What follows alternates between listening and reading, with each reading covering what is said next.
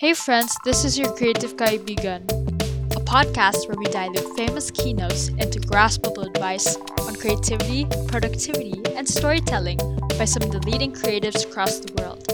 My name's Joe. I'm so honored to be your host, and I hope you enjoy the episode. Let's start the podcast.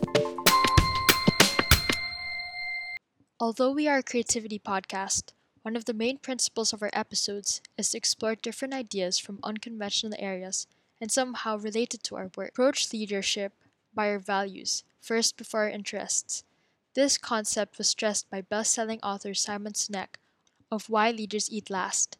He interestingly situates conflicts we currently have in the world throughout his 2018 TED Talk what game theory teaches us about war.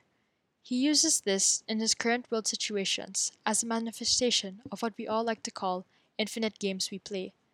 Sinek suggests whether or not that be nuclear, ideological, or money tension, ultimately, through passing of time, they shapeshift into different forms.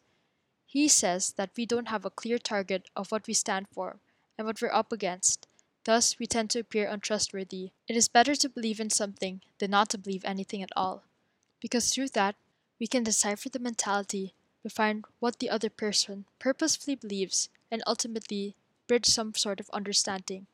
Whereas, having no beliefs, we become unpredictable. Having no values to root us to the ground makes us inconsistent with our words and actions. Thus, we become threatening figures rather than allies, according to Sinek. We are easy to be dismissed when people know what we overpromise and underdeliver, or when we're easy to portray our colleagues for our own advantage. It's being disingenuous to the people that ultimately helped you. You lack giving them acknowledgement, and you are aloof to simply giving gratitude in the efforts of people around you. When there's more focus on the self, to a profession that entails you so much power and giving to others, that is where the disconnect of reality lies. If you don't apply a simple sense of trust and gratefulness as the foundation of our relations, they are most likely to fall apart. We need to prove that we can do the same for our colleagues, just as they do for us. We need to put more effort in putting our genuine intentions forward in order to generate trust.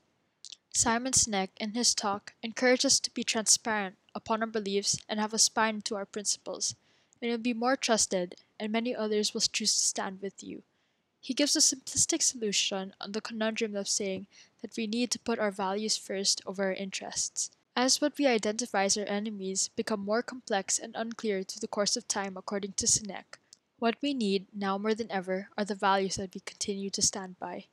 Using that as a sole filter of our characters, we continue to have strong belief system and become trustworthy to others. These are hard steps as it demands of time and people change constantly.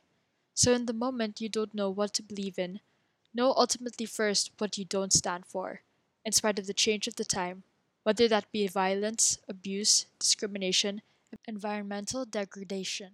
If we are sure of knowing what we don't want, we can be true and more focused on the goals we want to achieve. No matter how far or near improvement we are, by learning to say no, we say yes to its counterparts. We have a clear stances as complex the world and the experiences continue to be. If we have values that string them all together, we can always find a thread, leading to a character and principle. Simon Sinek's words continue to resonate across all types of people. More reason to put more lessons to the public there could be just as and even more fulfillment in giving knowledge than receiving it. All we need to remember is that we need to put our value first over our interests. Although these complex times, we tend to get lost by the chaos of today's events.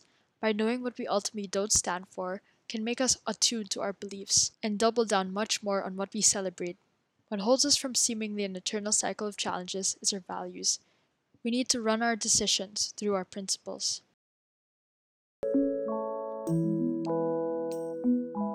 Hey, it's Joe. I hope you liked the creative advice today. Please check out the creative works featured in this episode. Now make sure to turn off your phone, use what you learned today, and do something creative. Hope to see you in the next episode.